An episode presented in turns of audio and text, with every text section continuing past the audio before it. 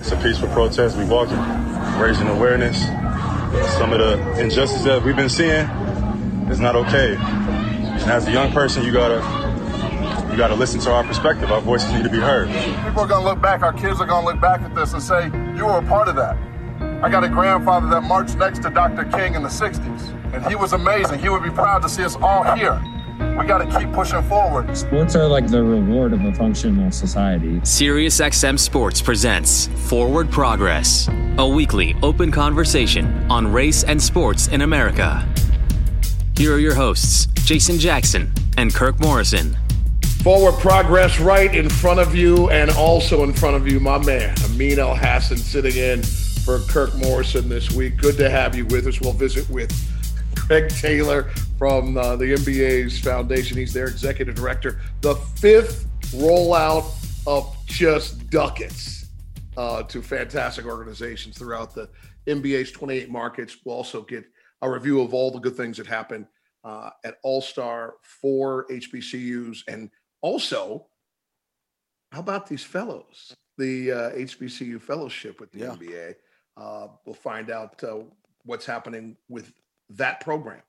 But first, we start in with what continues from the Brian Flores case. Amin, as folks should well know by now, uh, the former head coach of the Miami Dolphins suing the NFL for racial discrimination in its hiring practice has added two more longtime NFL coaches uh, to the amended complaint. Uh, and so, it, b- before we even get into who and what, mm-hmm. there was this initial feeling we all had of me. And obviously, Brian Flores and his attorneys had to go through it. Uh, and it feels like Brian was the charging bull in this case that if you go down this line, if you grab this particular rail, it's a wrap. Well, that obviously is not the case. The man has a job. Right. And he's trying to maintain a platform and a push uh, now with the help of, of Steve Wilks and Ray Horton uh, of just what has become, and through these consistent stories, truly is and remains uh, now through uh, legislation uh, seems like it's going to come to an abrupt end. But the practice of hiring coaches and dancing around the Rooney Rule uh, as just that a show when you already had the coach that you're going to have, and how many of these black coaches uh, felt like that they were in sham operations, in sometimes even getting the job and just right. being a bridge uh, coach, which is Coach Wilks' scenario, uh, but just being a candidate for candidate's sake uh, when organizations wanted to do something else entirely, uh, dancing around the Rooney Rule. Yeah, and and I think you know if you talk about the particulars in the cases of Coach Wilks, he uh, was head coach of the Cardinals for one season. Uh, they weren't good. Uh, they didn't draft. Uh, they drafted Josh Rosen over several other notable players who have all gone on to have much more uh, productive NFL careers. Uh, and then they got rid of him. And Cliff Kingsbury, who they, they didn't get rid of him for Bill Parcells or Bill Belichick or one of the great. Oh, you know, hey, I know you were you didn't get a fair shake, but I have an opportunity to get one of the truly transformational coaches in the league. Mm-hmm. You did it for a guy who was a career, you know, Peter principle person, falling up uh, his whole way. You know, if you look at Cliff Kingsbury's uh, track record in college football, uh, it was nondescript. It certainly wasn't something to jump at as far as you know giving up on your guy. And I think that's one of the, the hallmarks of when we talk about prejudice in the hiring practices of coaches in professional sports. Jackson, it's not just that they don't hire you, but if you do get hired, your quote unquote leash is much shorter than that of your white counterparts. That uh, a white head coach, all else being equal, resumes and acumen and everything, a white head coach is more likely to be given second and third chances than a black head coach. Uh, and so that's what Steve uh, Wilks's kind of uh, assertion is there. When we talk about Ray Horton, now this one is truly damning mm. because it is again what you call the concept of the sham interview that you already know who you're going to hire, but you're going to go through the motions of we opened up a search and we had all of these diverse candidates here and we finally chose that this man right here was the person person for the job when in actuality there was no sincerity in your interview process the reason why ray horton's one is so much different uh, than even what happened to brian flores because if you remember, the way Brian Flores went is he interviewed for the Jets job, and they got a text from Bill Belichick saying, Congratulations.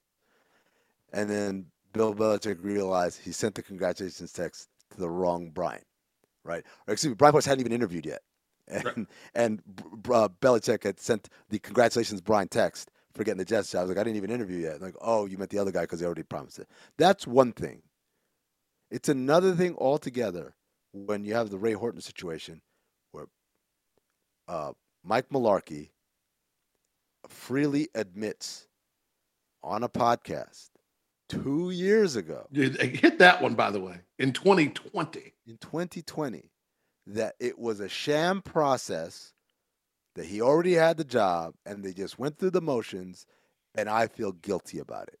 In the other case, Brian Daboll can can claim, hey, I don't know, the Giants interviewed me and then they offered me a job. I have no idea how they handle the rest of the process. But here, Mike Mularkey is telling you, oh, I know exactly how the Titans handled the rest of the process. And it was insincere and uh, circumventing the spirit of the rule of the Rooney rule. That to me, I think, is a massive smoking gun because now you have corroboration, not only from someone you know who benefited from this, but someone white who benefited from this. Mm-hmm. And, and and and Jax, we talk about this all the time. Many of the things that afflict people of color in this country, that ain't new. It ain't, it ain't just start. It's been happening for years, and we've been talking about it for years. Right.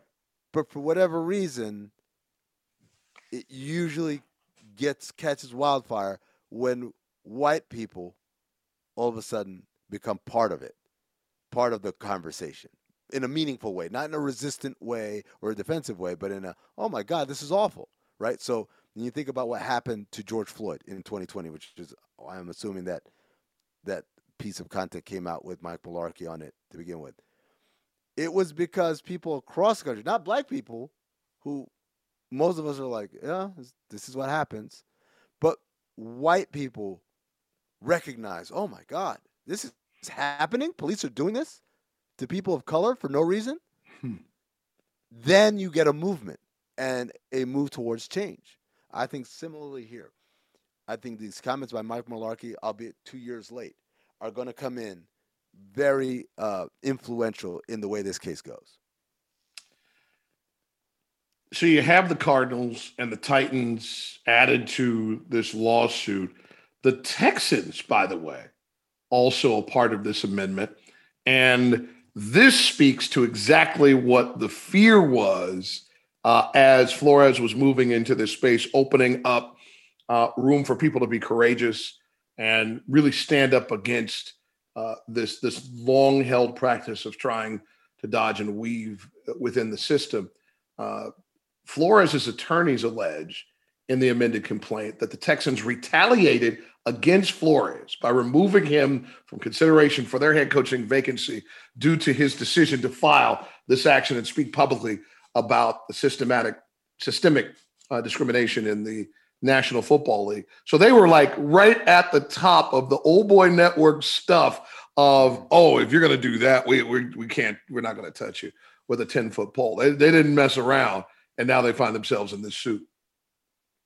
Yeah, and and you know, in basketball, the Golden State Warriors have the same strength in numbers.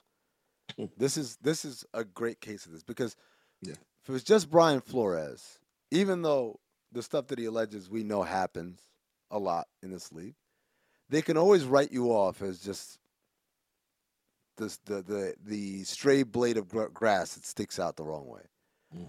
But now that you have two other cases that are unrelated but have similar hallmarks, I think it lends more credibility, more momentum. And you know what I hope for, Jax? I hope for more coaches to step forward, more people to to show up and say, yes, either yes, this has happened to me too, or yes, this has happened to him or her because I know because I was part of the decision making process. I hope that, that there's momentum built so we can get some meaningful change.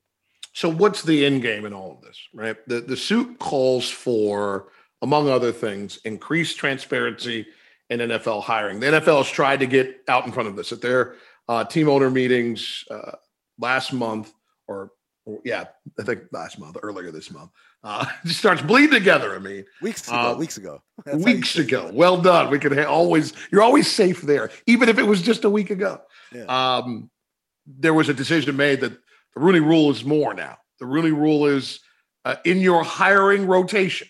There mm-hmm. must be at all times a person of color or female among your coaching staff. And by the way, one has to be on the offensive side of the ball because of the trend of hiring in the National Football League. Right. So much comes from offense that defensive coordinators and defensive coaches are in a tough spot to begin with, right. white or black, in getting these yep. jobs. But oftentimes, the majority of African Americans uh, that are in the coaching ranks are rising quicker through the defensive side of the ball. No, so the NFL, I'm sure that's just a coincidence.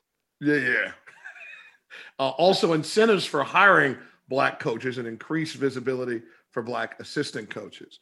Um, how do you get if you're the National Football League? You're trying to get this, I would imagine, to not roll fully out. I don't know where the where's the settling though, right? Like you you you're taking the right initial steps, I'm sure. Right. But man, there, there might be some dirty laundry that ends up on a courtroom stenographer. What is the stenographer? The, the, stenographer. The stenographer's little the oh, ticker tape, I, I guess we'll call it, yeah, and it rolls out onto the floor. It's got to be more so sophisticated small. now. Why is it so? Why don't they give them a full size typewriter? It's got to be a laptop with different laptop, buttons now, right? Like I don't know. I'm sure there's some sort of monopoly of such things. Exactly. But anyway, that that imagery is what I'm looking at. But a lot of the testimony that will come down is simply going to be damning um, if proven. And it feels like there's just so many receipts laying everywhere. Yeah. No, I look, and, and by the way, there's another question that Brian Flores is going to have to answer in the same way that uh, Colin Kaepernick had to answer it as well. Are you willing to settle, take the payment, leave it alone, and trust that you've scared them enough to inject enough change mm. that they're going to try and take this process more seriously, as with the steps you just described, Jax? Or do you say, no, it's the principle of the matter. The money is secondary. I want to see this out so that we make sure there's meaningful change. But hmm. also risk maybe not winning winning the suit and then just having it end up with being it, it, almost feels like he has to see this all the way through. And if the, if he was in I don't know if there's a more protective environment than being an assistant with the Steelers when uh, the, the the ownership of that team is the family that put into place the initiative to try to make sure that coaches of color are are getting the fairest of shakes. Uh, but like you said, uh, it can it be put into place where the buy off is so good or satisfactory, and that you're seeing already new policies coming out of of team meetings uh, that you're satisfied. Right. No, I, like, and that's and that's that's the big ask. And by the way, there's also like a there's a social component to that. That if you if even if you're saying, hey, look around, the change is happening. We we mm-hmm. the desired impact is taking place in terms of them taking this more seriously. I don't need to see this out. I can settle and then we can just move on. There are going to be people who say, "Oh, sold out, took the money, like mm. you know, and and you know that's nothing more than the court of public opinion. But again, this stuff matters because these guys are operating in public. Um, one other thing that came out of the annual owners meetings last month, I have confirmed to me, uh, the NFL announced a new diversity advisory committee to review league and club policies on diverse hiring. This six-member committee uh, will lend its expert and uh, external perspective. So these will be folks from outside the NFL uh, on industry best practices, and we'll evaluate uh, league and club diversity, equity, inclusion strategies and initiatives along the way. So they, they, listen. The NFL is definitely trying to be able to point to well, we're, we're doing some of these things, and we'll keep an eye on that story and so much more. We do need to take our first break. When we come back, a conversation with the executive director of the NBA Foundation, just ducats and ducats to communities all over the NBA's footprint. Uh, their executive director is Greg Taylor, I believe, making his third appearance on the program since the uh, NBA decided that they were going to take real money and impact real programs around this nation. We'll talk about uh, this fifth round of funding when we come back here on Forward Progress. You're listening to Forward Progress on Sirius XM Radio. As we continue here on Forward Progress, Jason Jackson here with you. It's great to have with us once again the executive director of the NBA Foundation, Greg Taylor. Welcome back. I think I think we're three deep with you now. I appreciate checking in and let's and, go, and having man. It's great awesome. conversations. Uh, exactly. awesome to be back. Appreciate you having me, Jason. Uh, always love talking to you all, and uh, excited about the conversation ahead. Well, let's uh, let rewind just a little bit. Uh, you had a great platform uh, in Cleveland, All Star Weekend. It was our pleasure, uh, in uh, particularly NBA radio, uh, to have our very first live broadcast be the uh, HBCU Classic. It was just it was such a Yeah. fun experience for, Yeah. for us, both institutions, and I assume uh, the NBA and the foundation. Yeah, All Star Weekend was spectacular on so many different levels for us. But as you say, uh, the HBCU Classic. I mean, we're always interested in innovative ways to grow the game of basketball. What better way to do that than to highlight both the academic and athletic genius that we know exists at HBCUs? Uh, Howard and Morgan put on an incredible show, both on the court. And then what was really great, you know, and I credit so many folks on the NBA side to uh, really uh, uh, put in place programming, if you will, to expose those players even after the game was over to the what we call the business of basketball. So we had a great kind of educational session with them, got a chance to connect. All of that is consistent, if you will, with what we're trying to do at the NBA Foundation, which is to really promote economic and educational opportunity for Black youth. And so All Star Weekend was just a great moment to to both highlight that work, highlight our commitment to HBCUs, and certainly uh, lift up the work we're doing on the foundation side. What most energizes you about the the real full embrace of partners, of teams, of fans into this work that you all are doing? Yeah, I mean, you know, my mom told me there's nothing more powerful than an idea whose time has come. And I think in many ways, what really motivates me is I think there's a shared commitment among so many people, both in the league, in our partnering networks, in the communities that we are looking to be uh, uh, to contribute to. There's a real commitment and a movement, a groundswell, if you will, of folk who understand that in order for there to be true opportunity for all, we've got to invest in and, and apply opportunities and resources to uh, uh, to young people. And, and so we're building and standing on the backs of so many, or the shoulders of so many folk who have been leaders in this work. And and so I think in many ways, what excites me is the, the just just imagine the potential of all of those resources and thought leaders and and and, and practitioners and young people all kind of committed to uh, the same outcomes, particularly for Black youth on the economic side. I just think both the country, those communities, those individual families, all will be strengthened in a way that we all benefit from. Uh, and I think that's what uh, motivates me more than anything in this work. And I'm pleased that the NBA is utilizing its platform uh, uh, to to share in those shared values and goals around economic opportunity for Black youth. That's really what it's all about. And just humbled and honored to be in this position. Is the feeling and, and the forward thought that All Star Weekend provides the foundation a wonderful platform going forward to continue this marriage with HBCUs from just an image standpoint? Not that that's a leading force, but maintaining that platform, particularly that classic, uh, because it's a game changer for the universities that, that get a chance to be in that space. And I, I can already hear whispers of uh, athletic programs uh, throughout the MEAC and the SWAC trying to make sure they're, they line up. Who's next? Who gets to play Yeah. that next? Couple of things. I mean, to your question, I mean, first, I would say I think everyone involved in uh, executing the, the, the HBCU Classic was pleased with the outcome, and I know there's a commitment to do that uh, in years to come. So, really excited. Cleveland showed out. Like that arena was full. The game was great. The institutions represented well, and so I think folks really happy from that standpoint. Listen, we always benefit from the power and the reach of what we would say is one of our main flagpole uh, events in terms of, of NBA All Star Weekend to highlight all of the great work the league is doing, not the least of which is the NBA Foundation. And so we will continue to utilize that platform. We were really fortunate to host uh, many of our grantees that are in the Cleveland area. We actually brought some grantees from across the country. The local Cleveland philanthropic community was very helpful in terms of us, you know, shining a light on opportunities in that in that Northeast Ohio corridor, and and that's all the backdrop of, of, of NBA All Star. And so we just utilize that platform to kind of highlight our work, certainly learn from folks who have been in this work longer than we have, and certainly put our shoulder to the wheel to continue to try to improve life outcomes for Black youth 14 to 24. Greg Taylor's the executive director of NBA Foundation. Great to have him back here on Forward Progress. I also wanted to get you on initially to just talk about the progress of yeah. finding uh, your, your, fellows. The, the NBA yeah. fellowship just seems like a wonderful launching pad for young people to understand.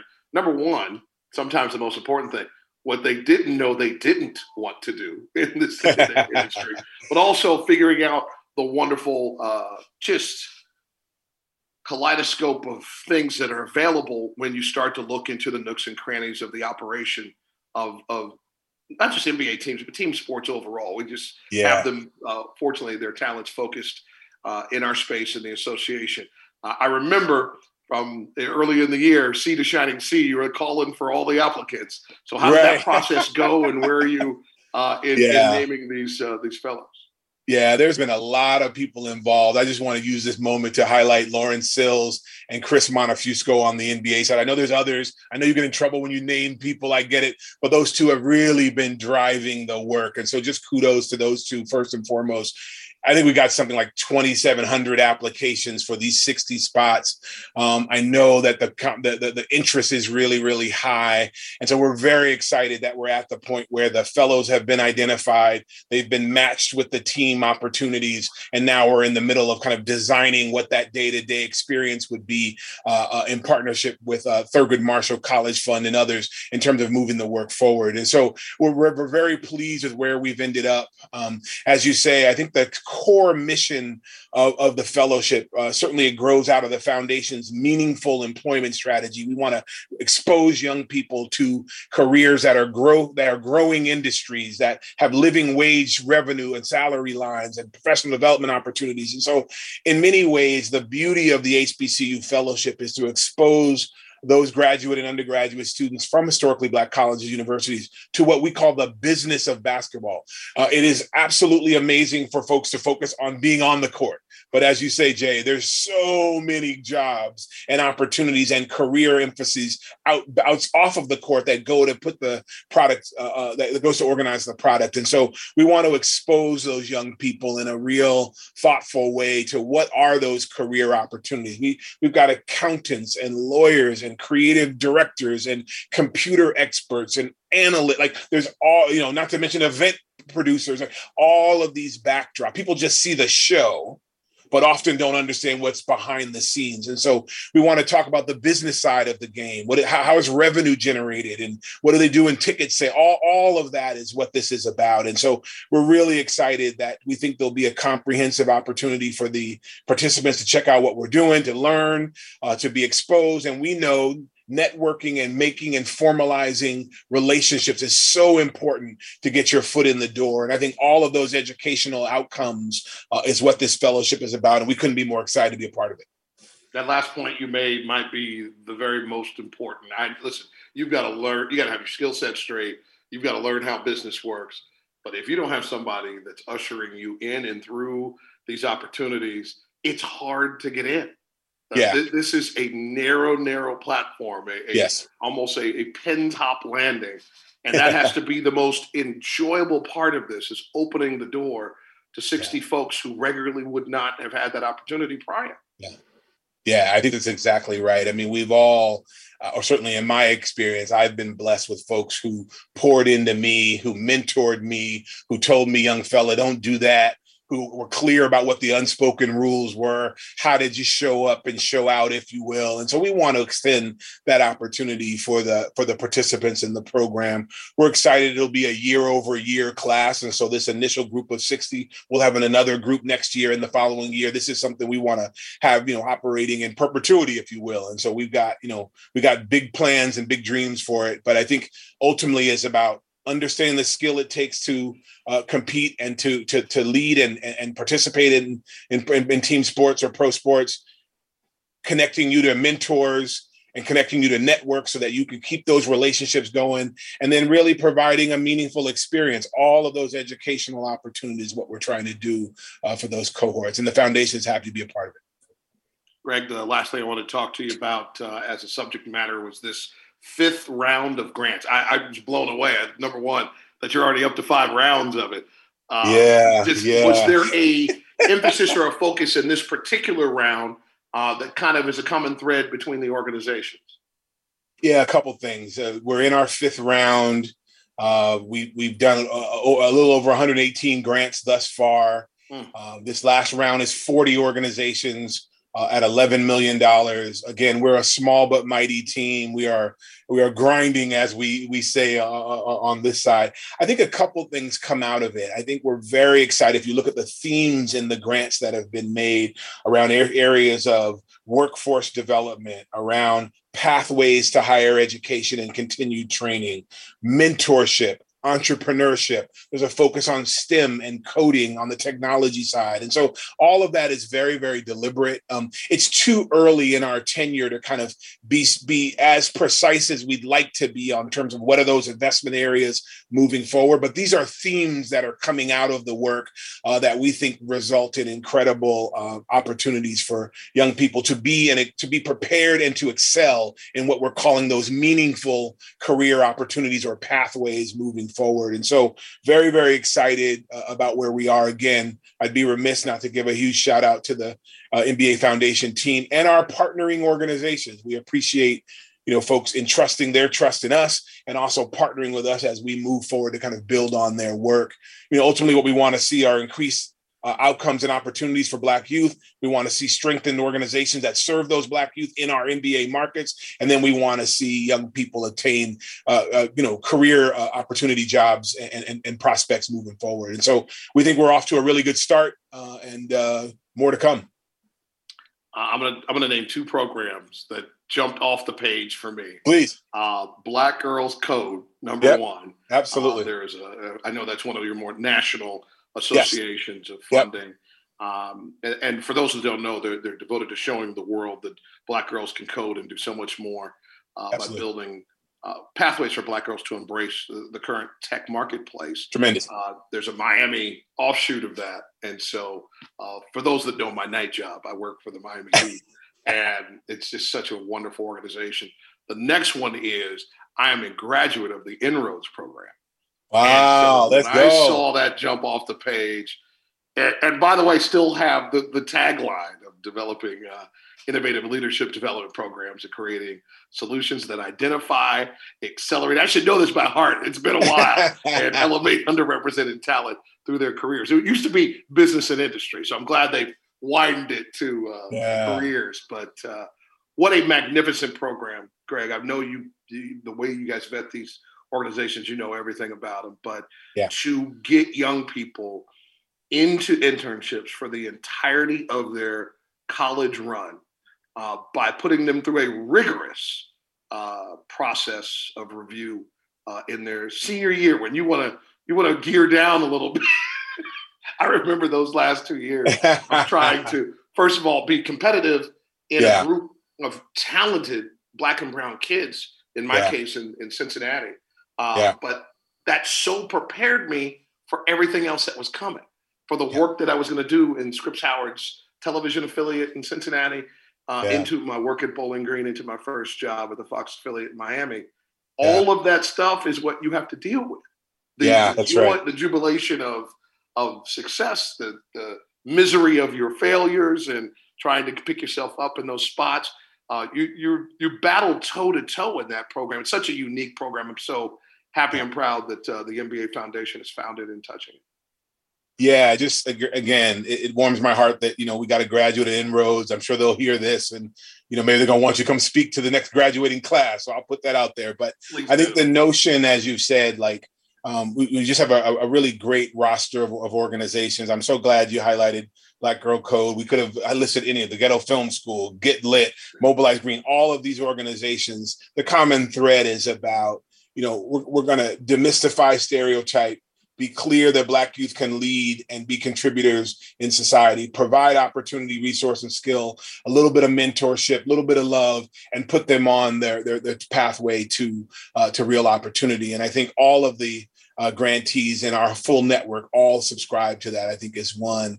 And then the last point you made, which I think is I, I, I pick up too. We call them stackable resources, right? We want to in our 28 markets, we want to put a comprehensive network of resources and opportunity in place for these young people. So to your point, that you can excel, you can have the safety to fail, you can learn, you can take a risk or two, you can broaden your horizon, you can step into a room that you don't know and feel comfortable. Like that's really what it's all about. And we know so many of our young people, regardless of where they're from, don't have the opportunity and support to do that. And so part of the resources that we're able to make uh, uh, uh available to these organizations and the partnerships that we formed and really their longstanding work, if you will, around uh, supporting uh, young people. That's really why we're in this business and in this work. And we just couldn't be more excited and we're so you know we're so thankful for these groups and others uh, as we roll forward. So we're, we're up and at them, man, and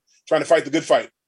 Before I let you run, how are you balancing organizations that know full well what you're up to and they're coming to you versus you and your staff scouring uh, the, the the nation with the help, I'm sure, of NBA yeah. teams and finding the right partners? Yeah. yeah, a little bit of both. So we're open and you know this this platform and others people know where to find us nbafoundation.com encourage you to apply. But what we're proactively doing is we're spending time out in site visits at our team markets. And what's really been fantastic is the team foundations have taken it upon themselves to organize in many cases the local funding community as well as potential grantees. And so what we do is have you know direct uh, in-person meetings where they're able to ask us lots of questions about what our competitive grants? What are we looking for? What does an organization have to set forth in order to be considered? So it's really a, a, a level of transparency, and I would say demystifying, if you will, the the philanthropic partnership. Oftentimes, that is weird for folks. So that's one. And then the funding community is an opportunity for us to partner and leverage our resources with other investments that are already happening in that community. And so we're proactively seeking out organizations as well as uh, encouraging people to apply because they know who we are. As you said earlier, rigorous process, limited resources, but uh, we're pleased with who we're identifying and pleased with the, the, the pickup, if you will, the pace of folk that are finding our us and and and and the grants we're able to make. And so we'll keep at it, keep moving. Greg Taylor, Executive Director of the NBA Foundation, with us here on Forward Progress. We always appreciate your time and uh, the heroic work that you and your team are doing. I appreciate you, Jason. Just fantastic. Thanks for having me and anytime. And uh, I'm gonna hold you to that inroads. Uh, I, I see you do. as like the keynote speaker at inroads graduation. Let's go. I'm in. I'm in. You don't have to fight. You get zero fight out of me. I, am I am walking testimony. So that's absolutely. All. Thanks so much for having me, man. Appreciate Thank it. Thank you, folks. Stay with us. Uh, it's the celebration of the barrier breaking of Jackie Robinson in Major League Baseball this week. We will dive in what MLB is up to this year as they continue that acknowledgement. That more coming up as forward progress continues. You're listening to SiriusXM Radio. We now return to Forward Progress. Here's Jason Jackson and Kirk Morrison. Thanks for rolling with us all the way through the program. Amin Elhassan, Jason Jackson side by side. We appreciate you, Amin, sitting in for uh, Kirk this week. And this week, the celebration of Jackie Robinson breaking the color barrier in Major League Baseball uh, will hit the calendar as it does every single year. And I, I still think back to uh, how long baseball went, like the length of time uh, that this game occurred until the first black man played. And then the fight in that space from 47 into the 50s. Uh, and, and, listen, every league had their barriers. Uh, it's just, you know, I think about the handful of years, was it four years for the NBA? Uh, the NFL was open, then closed, and then opened yeah. again. Uh, I, I, I, don't know if we're comparing misery for any good reason. Uh, what I do love is the fact that this game that I grew up loving uh, decided that this was going to be someone that stood above all else, above everything else. That in every major league ballpark, we're going to point to this period and we're going to have a celebration, but it also causes for a very difficult discussion about the game and a game that loves its numbers and everything that preceded uh, this game being inclusive fully. Mm, yeah, and and you know, obviously Jackie Robinson wasn't just a great baseball player, but he was also a man with the right temperament for that job. To be the first black player in baseball, Branch Rickey knew the guy guy's gonna be someone with somewhat of a thick skin because you're going to catch hell as the first. But if you're the right guy, and the right guy again, not just in temperament, but also a hell of a player, you know that opens the doors for many more who don't have to be as quote unquote perfect as you are. And so Jackie, you know, Jackie Robinson is just he is truly a an American historical legend for this country, not just for his sport. And the, the fact that he gets honored every year, uh, where everybody wears the number 42, which is retired across Major League Baseball. You cannot wear 42 any team. I think that is that is a nice gesture and it's a nice way to keep in memory what he stood for and and what his contribution to society, not to baseball, but to society was. It's a really cool story that his daughter uh, Sharon tells about the first time she and her brother David heard their father talk about everything that he went through the racist taunts, the bigotry uh, in those early years with the Dodgers. And the thing that's amazing that she shares is that, and she said it surprised her as well, that as he reflected, I guess that point about 30 years in the rearview mirror, maybe a little bit more, that he didn't tell the story back in a painful way. It was just a matter of fact, factual, almost. First of all, happy that he was sharing this with his kids finally. He had to wait right. till it could really land on them in a way right. that, you know, they really understood his impact. Um, but also at the time, he was, you know, struggling heavily with diabetes. It took him way too young. He died at 53 mm-hmm. because of complications in that space. And so maybe he had shifted his entire thinking to you know what was ailing him at that particular point. But you want to talk about uh, difficulty and being asked to turn the other cheek when that stuff obviously just you want to jump in the front row with the bat that's in your hand yeah. and handle business. It's astonishing uh, that he could find himself in that space 25, 30 years later. Yeah, and, and, and find peace within that right? Not, as you said, not to remember those moments with venom or with regret or with uh, just even just hurt. To remember them as just that was just how things were, and these are the facts. And I'm glad and happy I'm able to share this with my family, and who have in turn turned around and shared many of those stories with the rest of the world. Uh, it's pretty incredible. I do want to ask you though, Jax, not to mm-hmm. lighten up what it should be a very serious and somber uh, conversation, but the fact that everyone's going to wear Dodger blue, I don't know about that one. I kind of feel like okay, this is kind of like okay, okay, we've we've Listen. recognized uh, Jackie enough, but can mm-hmm. we give some love to Branch Rickey too? He had something to do with it too. I'm like, guys, I don't think we need to do that, right? Like, well, top of the list would be Giants fans who are like, "There's oh no my way. god, can you imagine? There's no way we fight in the stands over this thing, right? We're not, we're not making that transition. Um, no, I listen. There has to be a partnership to make anything like that happen. I get that.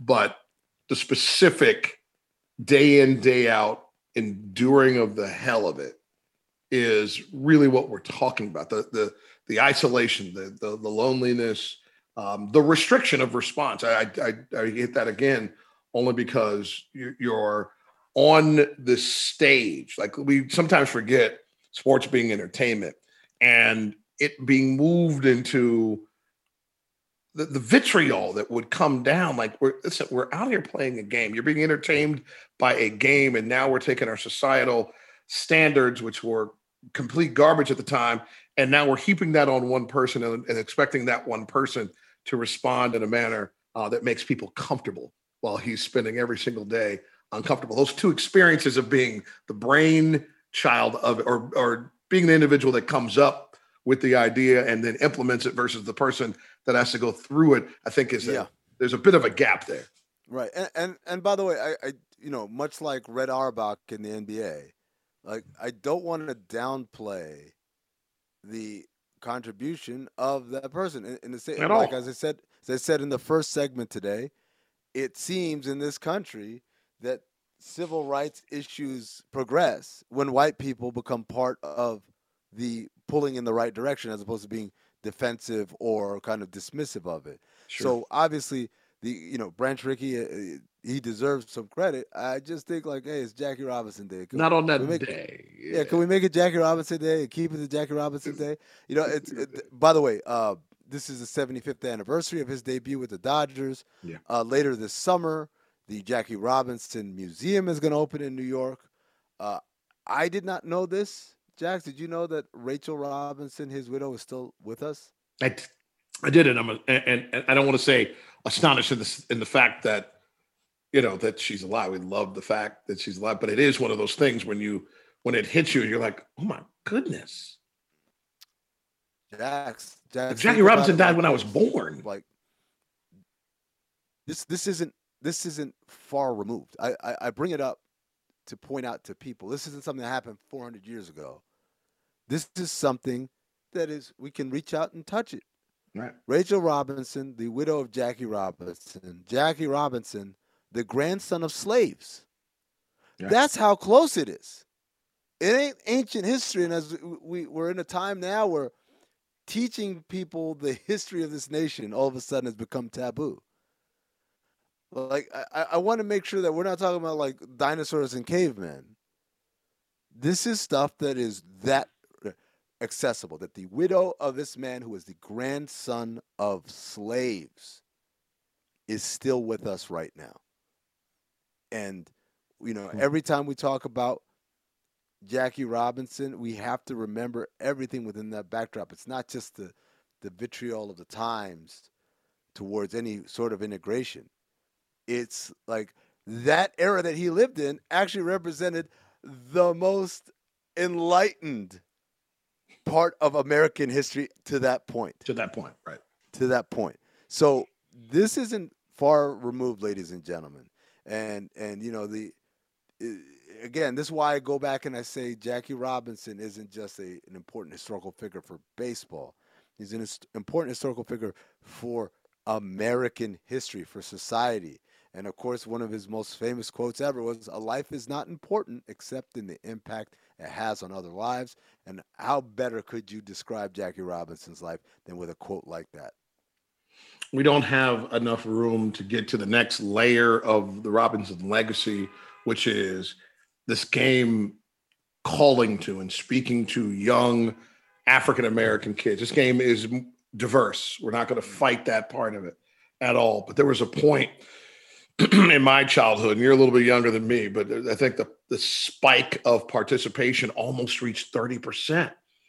Uh, African American players. I if it's seven right now, I'd be surprised. The the big thing, Jax, isn't about the dearth of African American players in Major League Baseball. I know that's the easy landing spot we get to. It's only seven percent. It was thirty percent once upon a time. What's going on? Like, why aren't black players getting a, a fair shake or whatever, right?